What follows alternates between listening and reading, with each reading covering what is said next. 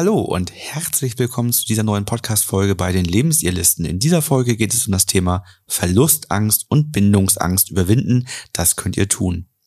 Mein Name ist Florian. Ich bin Ina. Wir sind Paartherapeuten und Coaches und helfen euch raus aus der Krise hinein in eine glückliche und harmonische Beziehung.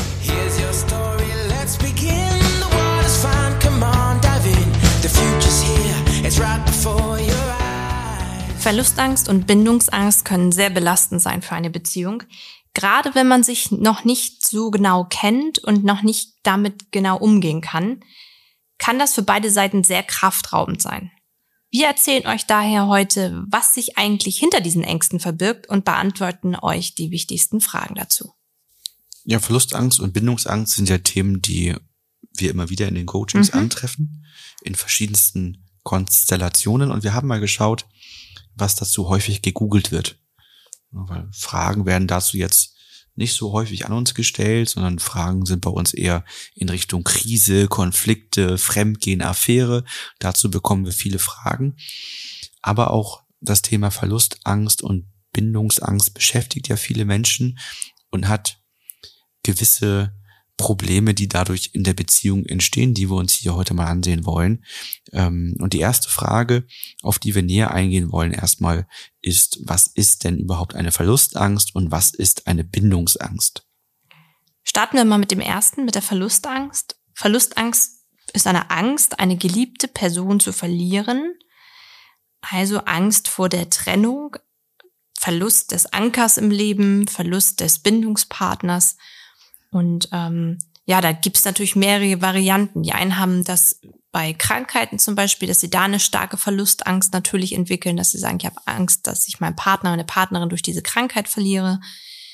Meistens ist es auch beim Thema Eifersucht so, so dass man Angst hat, dass der Partner oder die Partnerin eine attraktivere Person kennenlernen könnte und dass man dann alleine wäre, also er oder sie sich dann trennen würde. Das ist auch so ein typisches Szenario bei Verlustangst. Dann schauen wir uns als zweites die Bindungsangst an. Das ist die Angst vor verbindlichen Beziehungen. Also es fällt schwer, sich für jemanden zu öffnen, eine Bindung zuzulassen, ins Vertrauen zu kommen. Was ja meistens so am Anfang einer Beziehung ein Thema häufig ist. Also wenn man sich trifft und dann noch keine Bindung vorhanden ist, dass alles noch sehr locker ist, dann fühlt sich das immer gut an. Und wenn der andere dann konkreter werden möchte und es dazu kommt, irgendwie eine Beziehung vielleicht aufzubauen, setzt dann typischerweise häufig die Bindungsangst ein. Das kann aber auch im späteren Verlauf sein, hm, dem Thema heiraten, bei dem Thema Kinder bekommen, dass man das Gefühl hat, jetzt gehe ich so tief eine Bindung ein, da kommt die Angst dann wieder hervor. Ja, das hatte ich jetzt äh, ein paar Mal im Coaching, dass tatsächlich dann jemand in der Beziehung war, aber diese nächsten größeren Schritte, die das Ganze jetzt wirklich verbindlich machen, also zusammenziehen, heiraten, vielleicht eine Immobilie erwerben, ähm, Kinder bekommen, dass diese Schritte alle nicht funktionierten. Also da, da ging es dann nicht weiter. Und da war dann die Angst vor zu großer Bindung, vor zu viel Nähe. Ne? Aber häufiger beschäftigen wir uns eigentlich mit Verlustangst. Mhm. Ja. Das, das ist ein häufigeres Thema. Das ist nämlich auch ein Thema, was dazu führt, dass der eine oder andere sich aus einer Beziehung nicht lösen kann, obwohl er es eigentlich gerne möchte. Ne? Ja, was steckt da häufig hinter? Das ist so die zweite Frage. Was, was steckt hinter Verlustangst und Bindungsangst? Also was hat dazu geführt, dass man diese Ängste in sich spürt? Bei Verlustangst ist es, wie du sagst, man möchte Trennung unbedingt verhindern, egal ob glücklich oder nicht. Ne? Es kann sogar so sein, dass die Beziehung toxisch ist und man trotzdem es schwer hat, die ja, Bindung, die Beziehung aufzulösen. Und die Ursache liegt häufig in negativen Erlebnissen, die einen geprägt haben aus Kindheit oder vorherigen Beziehungen. Also da wieder, was sind so meine ersten Bindungspartner gewesen? Wie war da so die Beziehung? Wie habe ich Beziehungen kennengelernt in der Familie, unter Geschwistern? Dann natürlich in der Jugend, aber auch in den ersten Beziehungen. Habe ich schon Verluste erlitten? Gab es Phasen von großen Liebeskummer, die mich stark geprägt haben? Gab es Verluste, was häufig manchmal auch in ja, den ersten Lebensjahren sein kann, die unerwartet kamen. Gab es zum Beispiel Todesfälle, Krankheitsfälle, wo ein Verlust einem sehr nahe ging, wo das aber nicht verarbeitet werden konnte. Das sind so alles so negative Erlebnisse. Ähm, häufig auch ein Thema die Trennung der Eltern. Die Trennung der Eltern ist für viele so die erste bewusste Trennung, die sie wahrnehmen. Mit allen Konsequenzen häufig ja auch. Genau. Das sind so Erfahrungen, die einen zu dem Menschen machen, der man meist ist, wenn man nicht in die Verarbeitung reingeht. Ja, dann entsteht es, dass jemand sich intensiv in einer Krise befindet, unglücklich in der Beziehung ist, sich eigentlich so vom Denken her gern lösen möchte und sagt, eigentlich möchte ich nicht in der Beziehung bleiben, ich sehe da keinen Weg, wie wir harmonisch und glücklich zusammenleben können, aber aufgrund des Basisgefühls der Angst, die hochkommt, ist dann eine Trennung erstmal nicht denkbar und dann kämpfen diejenigen sehr intensiv um die Beziehung, aber wissen eigentlich schon so vom Kopf her, dass es gar nicht funktionieren kann. Häufig ja auch ein geringes Selbstbewusstsein, Selbstwertgefühl, was bei Verlustangst mitspielt, weil man sich auch manchmal nicht vorstellen kann, überhaupt ohne den Partner, die Partnerin zu sein. Also so der mhm. Punkt fehlende Selbstständigkeit. Also ohne den anderen, ohne die andere komme ich gar nicht mehr klar im Leben. Und wenn man das natürlich so als Gedanken hat, wäre das Ende ja sozusagen auch des eigenen Lebens damit, wenn der andere gehen würde. Du hattest noch negative Erfahrungen aus vorherigen Beziehungen genannt.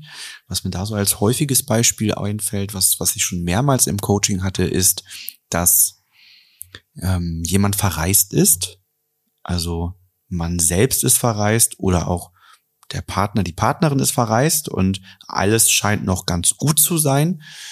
Und dann kommt derjenige wieder und sagt, ich möchte mich trennen, ich habe jemand Neues kennengelernt. Mhm. Ähm, oder man selber verreist und lernt jemand Neues kennen und macht dann quasi Schluss und dann ist derjenige, der zurückbleibt, dann der, der das erlebt. Und dieses Plötzliche, ne, es ist alles gut. Ja. Jemand fährt weg und dann kommt die Trennung und der kommt quasi zurück und man ist nicht mehr zusammen. Man sieht sich quasi nicht mehr wieder, außer um vielleicht noch alles auseinander zu dividieren. Das macht bei vielen auch so eine, so eine Verlustangst. Ähm, und dann, dann ist das zum Beispiel, die Verlustangst wird dann auch eben in diesem Muster deutlich. Also das fällt ihnen dann ganz schwer, wenn die mal eine Nacht irgendwo übernachten wollen. Also ja. Geschäftsreise ein, zwei Tage ist dann schon ganz schwer. Mit Freunden mal wegfahren. Also sobald derjenige ähm, nicht abends wieder nach Hause kommt, sondern über Nacht wegbleibt, dann entsteht so eine akute Verlustangst. Das habe ich mehrmals jetzt schon. Hatte ich gerade so auch im Coaching zum Thema Kur und Reha. Ja. Ne? Und da gibt's ja auch so diesen Spruch, ob man schon einen Kurschatten gefunden hat. Ja. Manchmal gibt es auch noch so eine übertragene Verlustangst, finde ich, dass, ähm, dass man selber die Trennung der Eltern erlebt hat. Mhm. Man selber hat jetzt aber gar nicht so die gefühlte Verlustangst, aber dann bekommt man selber Kinder und hat eigentlich das Gefühl, ich möchte mich von meiner Partnerin, meinem Partner trennen, aber ich kann nicht meinen Kindern diesen Verlust mhm. zumuten. Ja. Ich weiß selber, wie sich das anfühlt, wenn die Eltern dann im Streit auseinandergehen. Und ich möchte meinen Kindern das so nicht zumuten. Ne? Ja dann ist das quasi, man, man hat selber gar nicht so recht Verlustangst, aber weiß, wie schmerzhaft das war und will sozusagen seinen Kindern dann diese Schmerzen ersparen. Ne? Dann haben wir das Thema Bindungsangst. Bindungsangst ist ja eine Unsicherheit, eine Beziehung einzugehen oder eine engere Bindung einzugehen. Betroffene äußern ein Gefühl des Eingeengtseins, das Gefühl, flüchten zu wollen, sich gefangen zu fühlen. Und auch hier liegt die Ursache oft in unschönen Erlebnissen aus vorherigen Beziehungen oder der Kindheit. Also zum Beispiel, wenn die Bindung zu den Eltern schwierig war, also ständiges Getrenntsein von den Eltern, es gab zu hohe Erwartungen ähm, oder auch eben einschneidende Erfahrungen aus anderen Beziehungen oder auch eben das Gefühl, nicht gut genug zu sein. Das sind so die, die typischen Ursachen für eine Bindungsangst. Genau, also häufig ist ja der Fall so, dass jemand in einer vorherigen Beziehung sich vielleicht durch Eifersucht oder andere Themen extrem eingeengt gefühlt hat und ähm, eine Zeit lang gar nicht so gelebt hat, wie derjenige oder diejenige leben möchte. Und dann natürlich bei der neuen Beziehung ist extrem schwer, sich wieder zu binden, wenn man denkt, oh Gott, dann fängt das alles wieder von vorne an. Vielleicht komme ich ja wieder in die Situation, dass mir das passiert dass ich in so einen unstimmigen Bereich komme, aber dann mag ich nicht die Beziehung beenden und dann lasse ich das lieber. Da weiß ich, was ich habe, wenn ich alleine bleib und ähm, komme in keine Abhängigkeit. Kommen wir einmal zu der dritten Frage. Wie äußert sich Verlustangst und Bindungsangst in der Beziehung? Die Verlustangst äußert sich durch den übermäßigen Wunsch nach Bestätigung, also Verlangen nach Liebesbeweisen, da ansonsten an der Beziehung immer viel gezweifelt wird. Also es braucht so diese ständige Sicherheit, diesen ständigen Beweis, die Bestätigung, dass alles gut ist, dass man geliebt wird, um sicher zu sein, dass jetzt nicht bald eben dieser Verlust eintritt und es dazu kommen kann, dass sich der andere plötzlich trennt. Häufig gibt es auch ein geringes Selbstbewusstsein und viel Selbstzweifel, was auf Dauer dann auch zu einem Minderwertigkeitsgefühl führt. Also das ist nicht unbedingt wieder eine Beziehung auf Augenhöhe, sondern man sieht sich eher schlechter. Man ist froh, dass der andere mit einem zusammen ist und hat halt dann auch wieder die Angst, dass der andere einen verlassen könnte, weil man ja nicht so viel wert ist. Also das Gefühl zu haben, ich kann ja glücklich sein, dass ich so einen tollen Partner, so eine tolle Partnerin habe, das würde ich wahrscheinlich nie wieder so bekommen. Und auch manchmal verbunden mit der Frage, krass, dass die mich gewählt hat. Ja. Das passt gar nicht. Also da hat man immer innerlich, wenn man jetzt so dieses kennt man aus Filmen manchmal, ne? dieses, das ist eine 10, eine 8, mhm. oder wenn es so graded wird, der Mensch, die ist eine 10, warum nimmt die mich? Ich bin nur eine 3. Das mhm. passt ja gar nicht, ne? Dabei sieht der andere einen vielleicht dann eher als 8 und empfindet sich selber als 6. Das ist immer so, das ist ja so subjektiv. Und ähm, dann kommt noch die Frage auf, warum, warum mich, ne? Und es gibt ja so viel bessere Menschen und mhm. so viele, die besser auf, aussehen und ähm, die mehr Geld verdienen. Und es gibt ja so viele Punkte, an denen man sich festmachen kann, wo man dann eben nicht genug ist, ne? Ja, daraus entsteht dann eine emotionale Abhängigkeit. Man kann halt schwer ohne den anderen sein, schwer allein sein. Mhm. Es, es werden Einschränkungen gemacht.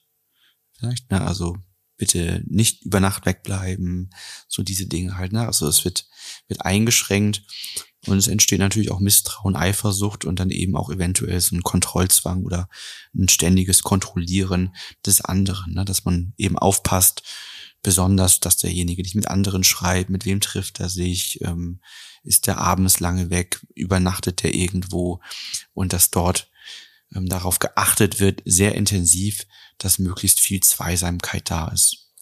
Was man sagen muss, natürlich auch schwierig ist, weil der andere Partner durch Liebesbeweise oder anderen Sachen nie genug das Gefühl geben kann, dass die Verlustangst weggeht und es dauerhaft ja, wie so ein Liebestank ist, der immer gefüllt werden will, aber selbst wenn der andere gibt und gibt und gibt, ist immer noch die Verlustangst da.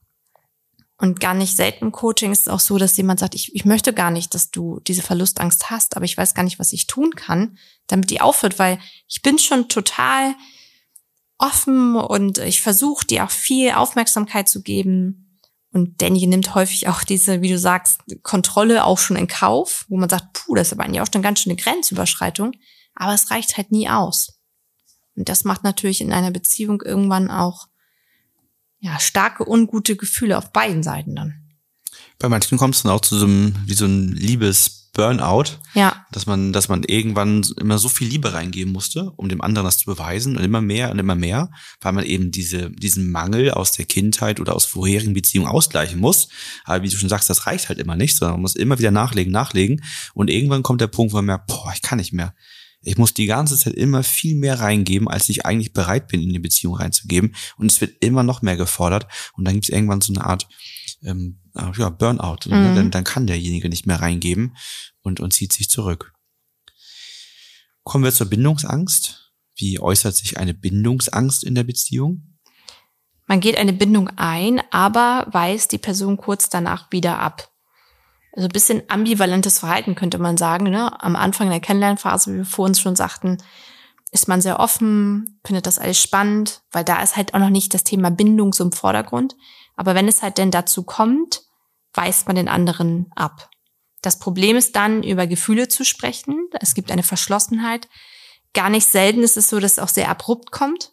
Also, dass vor einmal wie so eine Tür, die zugeschlagen ist, ab dem Moment dann vor einmal für die andere Person ganz unverständlich der Kontakt abgebrochen wird oder man sehr distanziert nur noch behandelt wird, weil dann sozusagen die Linie überstritten ist. Das ist ja auch für denjenigen, der in der Bindungsangst drin ist und das wieder beendet, auch, auch eine sehr schwierige Situation.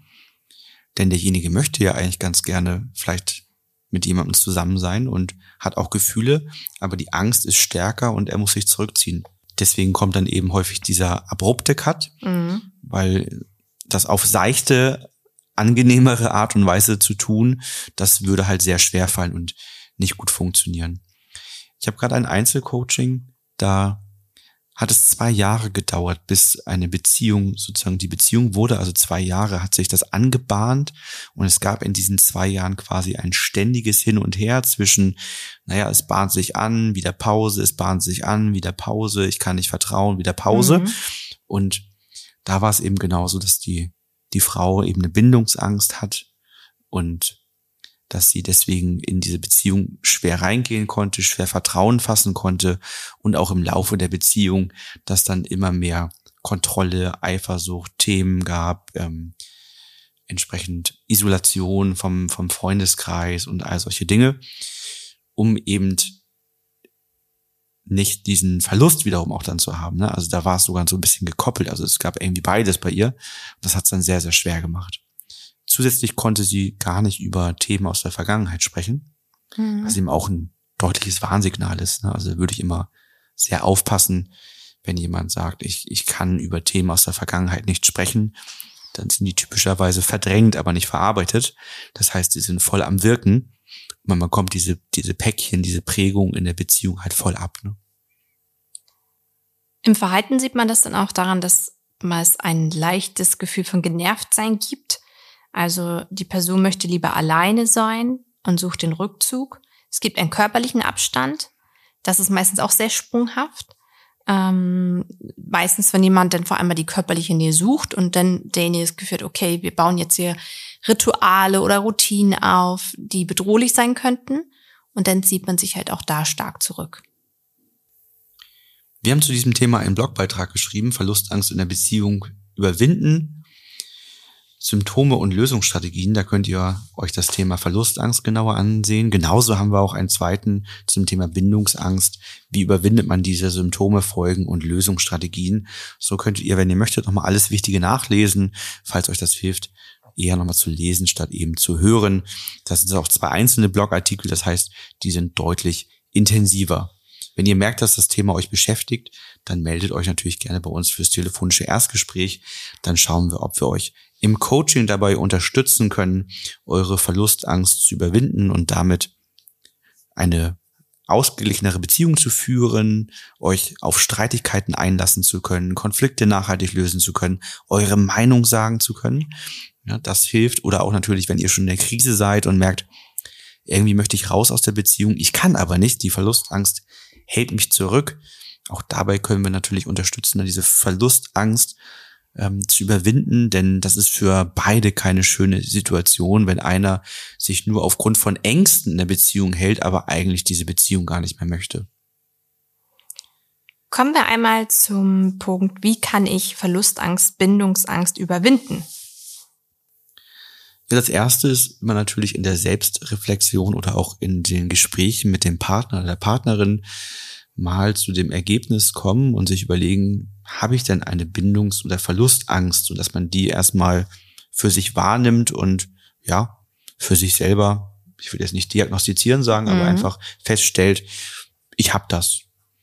Und dann analysiert, woher kommt das? Das ist bei uns ja immer der gleiche Schritt. Wenn ihr schon Podcast-Folgen gehört habt, dann wisst ihr, welche Frage jetzt kommt. Das ist immer die Frage, wann war es mal gut? Also gibt es einen Zeitraum im Leben, wo ich das noch nicht hatte? Guckt man vielleicht so die ersten Jahre mal durch, ab der Geburt, wo man sich anfängt zu erinnern oder nimmt erstmal nur Erzählungen und geht dann so durch, fünf, sechs, sieben, acht, neun, zehn Jahre und merkt, nee, da war alles gut. Da kenne ich sowas wie Verlustangst noch überhaupt nicht. Irgendwann wird man älter, elf, zwölf, dreizehn, vierzehn und um 14 macht es auf einmal ein Gefühl im Bauch oder in der Brust und irgendwas ist komisch. Man sagt so, nee, mit 14, da war irgendwas. Und dann fängt man an zu überlegen, was, was könnte da gewesen sein, was da passiert. Man geht vielleicht mal weiter und merkt, die stimmt, ab 14 da merke ich das, da, da habe ich irgendwie Ängste, da habe ich manchmal Angst, den, den Papa, die Mama zu verlieren. Dann später in der ersten Beziehung habe ich Ängste, da ist irgendwas mit 14 passiert und überlegt man genauer und sagt, naja klar, ist ja logisch, dass meine Oma gestorben. Das war ganz plötzlich, das scheint das ausgelöst zu haben. Und dann hat man die Ursache gefunden. Ne, also ganz häufig ist ein Ursprung in der Kindheit zu finden. Ne? Ich habe jetzt Step 2 schon mal so ein bisschen reingenommen, erste Genau. Verletzung finden. Ne? Also das war die Verletzung. Dann geht es darum, das zu lösen und zu verarbeiten. Ja, also das heißt, man verarbeitet dann nochmal, dass dann zum Beispiel die Oma gestorben ist, auch mit der System-Empowering-Methode. Ähm, und dann prägt man den Zeitstrahl neu, sagen wir immer. Das heißt, wenn man die erste Verletzung gelöst hat, dann geht man danach seine Zeitlinie weiter durch und guckt sich die Momente an, in denen man Verlustangst hatte oder diese Angst bekommen hat. Und die löst man dann auch entsprechend auf mit der verursachenden Person. Ja, Das ähm, könnt ihr euch entweder bei uns im Videokurs anschauen, wie das funktioniert. Ne, Einmal Lebensirrlisten Steady googeln oder den kostenlosen 5x5-Kurs auf der Website anmelden. Dann bekommt ihr danach automatisch eine Mail, ähm, die euch dann in diesen großen Kurs führt. Und da wird das ganz detailliert erklärt, wie man Systemgesetzverletzungen findet, diese auflöst, diese Prägungen löst. Ja, das ähm, könnte jetzt sonst durchaus etwas sein, wo man drei, vier Folgen machen kann, ähm, um das genau zu erklären, weil es auch immer ein bisschen individuell ist. Aber da haben wir es in einem großen Videokurs für euch aufgenommen oder alternativ natürlich im Coaching einmal schauen. Aber das ist so der, der grundsätzliche Prozess. Dann wäre es natürlich auch wichtig, das Gespräch mit dem Partner oder der Partnerin zu suchen und die Person mit in den Prozess hineinzunehmen. Gemeinsam durch diesen Prozess zu gehen, macht immer schon sehr viel aus, meiner Erfahrung nach. Weil man dann nicht das Gefühl hat, man ist so ein Einzelkämpfer, sondern man macht das so ein bisschen im Wir-Gefühl. Und das macht bei der anderen Person meist auch ein gutes Gefühl, wenn man aktiv sehen kann, wie geht die Person wirklich systematisch ihre Probleme an. Und ja auch zu sehen, dass das, dass die Ursache nicht in der Beziehung liegt. Ja. Das ist ja auch häufig dann so ein Thema zwischen den beiden, dass der eine sagt, Mensch, warum hast du denn so viel Ängste, kontrollierst mich, ich verstehe das nicht, ich bin doch treu, ich liebe dich, ich bleib bei dir. Und dann sagt, ja, ich weiß das alles, aber trotzdem kommt das immer hoch und dann denkt, Mensch, was kann ich denn noch tun? Und da entweder ist, entsteht da Wut oder Verzweiflung, Ohnmacht, was, ich kann nichts machen, ich habe doch auch noch nie was gemacht. Und so ist dann auch für den Partner das natürlich eine gewisse Form der Erleichterung zu sehen, das ist die Ursache, es liegt nicht an mir, ich kann da gar nicht viel zu Mhm. beitragen, außer vielleicht dir die Sicherheit erstmal geben und dann eben sehen, wie kann ich dich unterstützen dabei, dass du Therapie machst, Coachings machst, was auch immer dann gebraucht wird, um das zu lösen. Ne? Genau, also man sieht dann ja im besten Fall, wie der andere eine neue Haltung einnimmt und kann natürlich auch ein bisschen mitwirken im Prozess auf gesunde Art und Weise, indem man zum Beispiel den anderen darin bestärkt, nochmal auf das Selbstwertgefühl zu achten, das nochmal zu stärken. Man könnte zusammen auch Glaubenssätze überarbeiten. Da kann der Partner, die Partnerin auch immer ganz gut beitragen, indem man sagt, Mensch, mir sind auch schon ein paar Glaubenssätze bei dir aufgefallen, die bringst du immer wieder. Wie stehst du denn dazu? Weil viele Glaubenssätze sind uns auch gar nicht so bewusst, weil die sind so tief verankert, die sind aber vielleicht dem anderen bewusst. Und der kann dann sagen, Mensch, okay, du hast jetzt mal ein paar Glaubenssätze aufgeschrieben, ich hätte auch noch ein paar, dürfte ich dir auch sagen. Und dann hat der andere natürlich auch noch mal eine andere Reflexionsmöglichkeit. Und die Glaubenssätze lassen sich natürlich auch dann verändern. Wenn man die Ursache gefunden hat, dann findet man auch den Ursprung, wann sind diese Glaubenssätze in mein Leben getreten. Ne, an, an, welchem, an welchem Zeitpunkt, ne, was ist da wieder passiert, weil häufig ist dann ja auch nochmal irgendetwas, was diese Verlustangst antriggert und dann einen neuen Glaubenssatz bildet. Ne, also Mhm. Verlustangst wird angetriggert, mit 14 stirbt die Oma, später verlässt ein irgendeinen Freund, eine Freundin plötzlich. Ne, Glaubenssatz, wenn jemand in den Urlaub fährt, dann werde ich verlassen. Der entsteht dann auf einmal und dann kann man den eben auch wieder finden und von der Ursache her lösen, wenn man die Hauptursache gefunden und gelöst hat. Ja, das war unser Podcast zum Thema Verlustangst und Bindungsangst. Wie könnt ihr damit umgehen? Wie könnt ihr das Ganze lösen? Wie gesagt, ihr findet weitere Infos im, im Blog dazu. Ihr könnt Videokurse bei uns sonst machen oder ins Coaching gehen, wenn euch diese Themen belasten und ihr sie gerne lösen möchtet. Ansonsten freuen wir uns sehr, wenn wir uns in der nächsten Folge wieder hören. Bis dann.